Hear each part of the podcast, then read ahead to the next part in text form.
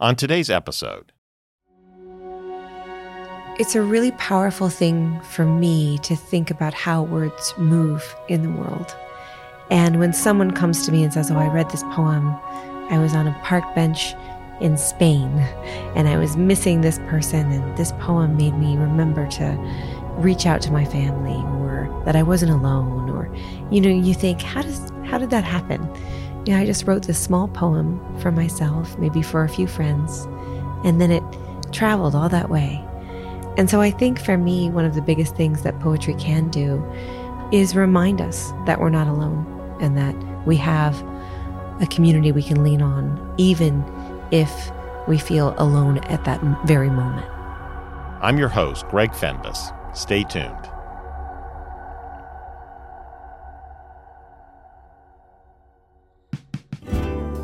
This is One Big Question. Ada Limon is the Poet Laureate of the United States and the author of six books of poetry which earned her many prestigious awards, including the National Book Critics Circle Award for Poetry and a Guggenheim Fellowship.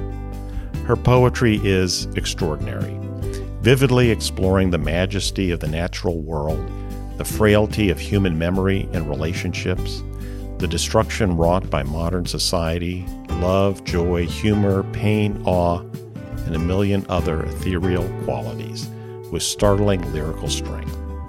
In the poem Miracle Fish, from her collection Bright Dead Things, Limon writes Think of how far a voice must have to travel to go beyond the universe, how powerful that voice must be to get there. Ada Limon is one of the most powerful voices in contemporary poetry, and though we haven't figured out how to transcend the known universe with language yet, Ada is doing the next best thing. In collaboration with NASA and the Library of Congress, she has written a poem that will be etched on the Europa Clipper, a spacecraft that will travel 1.8 billion miles from Earth to the Jupiter system. She is here with us at Emory at our Stuart A. Rose Manuscript Archives and Rare Book Library, and she will be giving a reading and participate in our 12th night revel. Ada, welcome to Emory. You've said that poetry is elemental, necessary, and deeply human. In a world that continues to be transformed by technology, as well as an ever growing glut of media, entertainment, and I'm sure that dreaded word for you, content, what role does poetry have in society today? And what can poetry do that nothing else can? I love this question. Um, I think for me, one of the things that poetry can do is make space for deeper questioning and make space for mysteries. I feel like so oftentimes when we are reading prose, we're looking for answers, we're looking for wisdom. And poetry allows us to exist in an ethereal space in something that resembles more like a human life, something complex, sometimes chaotic, sometimes tender, sometimes painful. Um, but all of those things can exist in poetry and it resists that um, summing up, that tidiness that sometimes prose can often lean towards. But so many people are, are using social media to get that easy answer, yeah. that tidy solution. How yeah. do you how do you help open up their minds that the, the world is is not that way? Yeah, one of the things that I find sort of frustrating about social media is and I'm sure most people feel this way, is that it's actually an incredibly useful tool if it is used for good. And my favorite way to use it is to just share poems. And it's amazing to watch one poem travel. And, you know, here you suddenly want to share a poem by Lucille Clifton.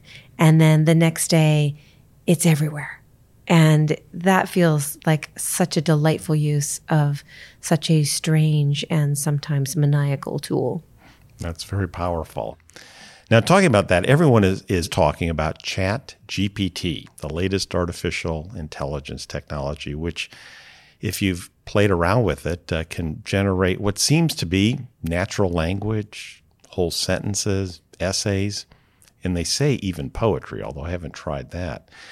This is both excited but also rattled many people, leading many to question the work we do, and especially here at universities like Emory Higher Ed, the way we educate and evaluate our students. So I have a couple questions for you. Uh, what are your thoughts about ChatGPT?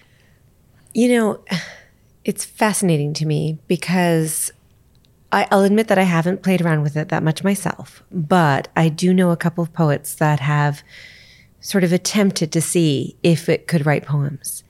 And what has come out doesn't seem like poetry, no matter how you look at it. And I think what you just said in that wonderful question about its use of sentences is actually the issue when it comes to poetry because poets don't work in sentences. We work in the very smallest unit. First, we work in sound, and then we work in the syllable, and then we work in the word, and then we work in the clause, and then we work in the line.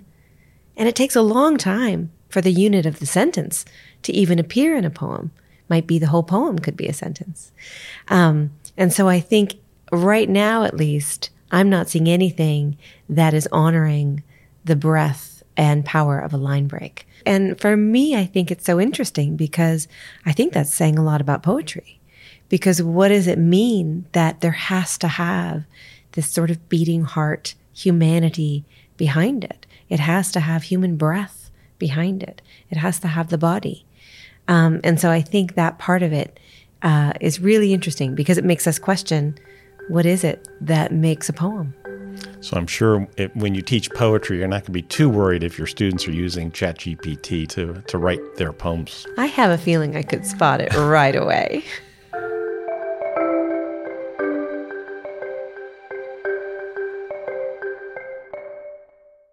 So let me uh, change the subject. You grew up in Sonoma, California, which is very close to where my wife's family lived in Petaluma, just over the hills. But you write about Sonoma County in your poetry, specifically the beautiful landscape of that county, which I'm very familiar with myself.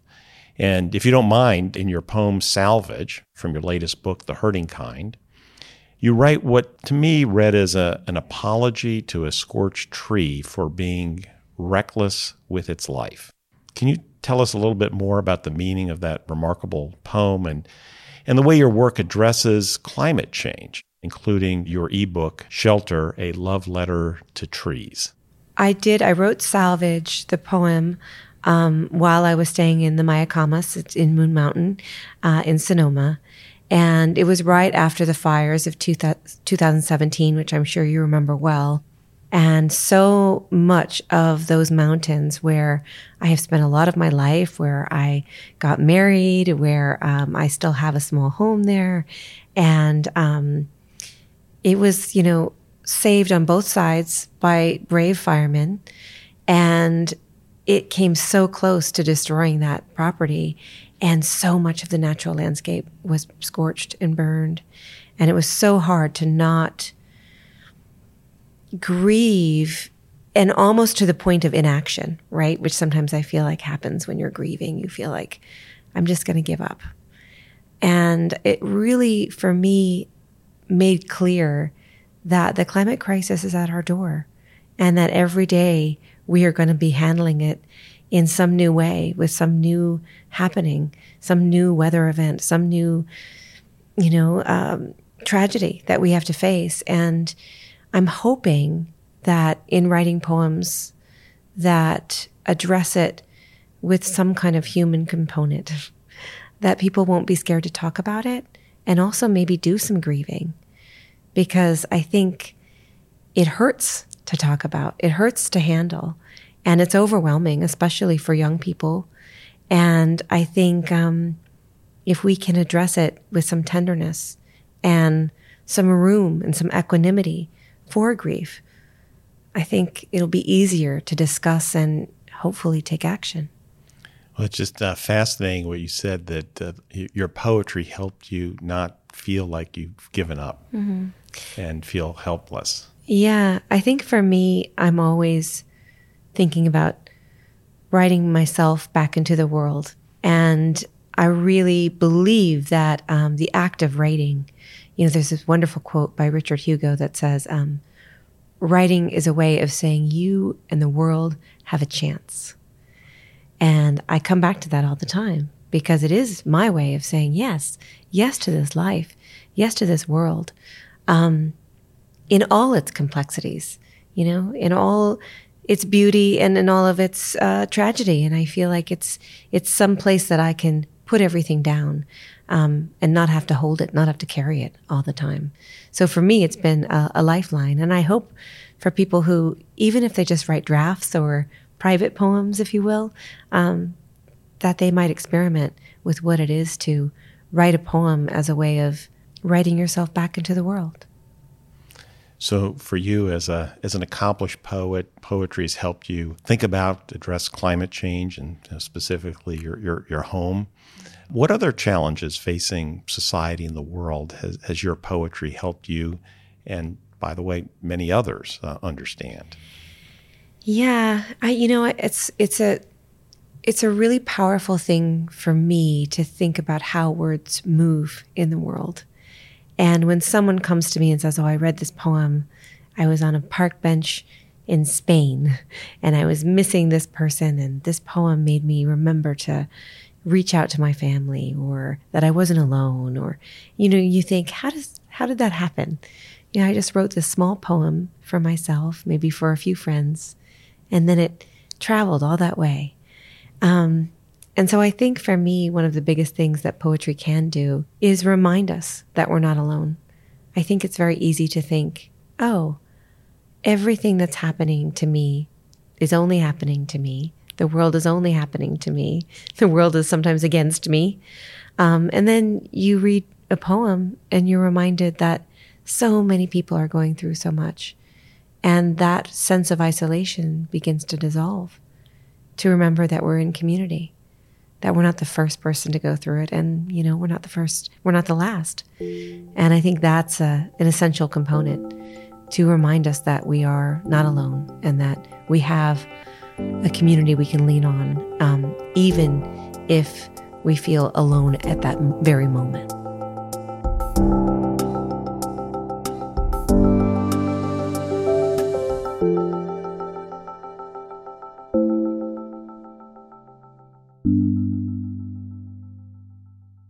What is it like in this in this new position for you? What is it like being the U.S. Poet Laureate? I you can't. Um, those of you who are listening, you can't see me, but I'm smiling because every time someone says I'm the poet laureate, I'm like, who me?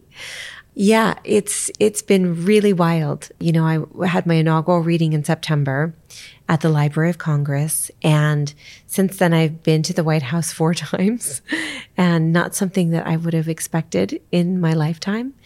And I have traveled different places all over to speak to the power of poetry. And it's such a delight because, you know, when Dr. Carla Hayden asked me to be the 24th Poet Laureate, I had this moment of thinking, there's nothing I would rather do than preach the power of poetry. I really believe it with my whole body and soul that it's important, that it's useful, that it can help us. And I think we need help. I think we need breath. I think we need a moment of ease. I think we need beauty. I think we need awe. We need wonder. And so I hope that I've stepped into this role with a little bit of grace. And it's been it's been really it's been really moving, really moving to see how many people come out to actually experience poetry and how people have been brought together by it. So, as poet laureate, you're I understand you're collaborating with NASA on a what sounds like an incredible project that evokes a almost mystical ambition and wonder about our place in the universe that uh, hasn't been seen probably since the, the Voyager days in the 1970s, which first explored our solar system and beyond. So tell us how you got involved with NASA and the Europa Clipper mission, and what are what are your hopes for it? I actually was just at the Jet Propulsion Lab in Pasadena, in California, and uh, got to see the Europa Clipper being built in the clean room and the amount of work and energy and manpower it takes to build these incredible, spa- you know, this imp- incredible spacecraft that will go to Europa, which is the second moon of Jupiter, an icy moon. Um, they asked me in uh, I think it was October. It was October. They reached out and asked if I would write a poem uh, that would be part of this mission. And it was, for me, one of those very surreal moments. You, you know, I left my body and uh, had to come back. And I thought, okay, well, what, we say that again and we had a zoom with some of the the chief engineers and when i was out there i met the lead scientist and the lead uh, project manager and got to talk about the mission itself. And it's really a remarkable thing because Europa is an icy water moon. And what they're going to be able to do is find out if it contains the ingredients for life. And so I has, was tasked to write a poem that will be engraved on the spacecraft and then you know it'll take six years for it to finally get to Europa. And um, it was maybe the hardest writing prompt I've ever had in my life because you know when you sit down to write, oftentimes you're engaging with the idea of audience, but you're also kind of trying to shut the audience off a little bit so that you can be intimate, you can be vulnerable with the page. This was a little harder because all I kept thinking was, well, this is going to space. and there's going to be a lot of people who read this poem. Um, and I was really lucky that I have a marvelous partner, um, my husband, who, after my 19th draft, said, I think you're writing a NASA poem, and you need to just write a poem that you like. Write a poem for you, keep it, you know, in, in the same integrity that you bring to the page with every other poem you write. Make sure it's a poem you like. Um, and so that's what I'm doing. And um, I'm very, very excited about it. So um, yeah, yeah, it's a, it's a thrill of a lifetime. So after exploring uh, our solar system, what's uh, what do you what's next for you creatively? Uh, anything you can uh, tell our listeners here at Emory and Beyond about uh, your next project? Yeah. Um, first, as uh, I am working on a national poetry project right now um, that I'm hoping to be able to announce um, somewhat soon. And uh, that's been great because I'm collaborating, of course, with the Library of Congress and um, a great team there. And we're trying to create something that would, you know, effectively reach a lot of people and engage people with poetry. And then um, personally, I'm also working on an anthology of animal poems called Beast. So I'm collecting animal poems um, from all sorts of wonderful writers and putting them together.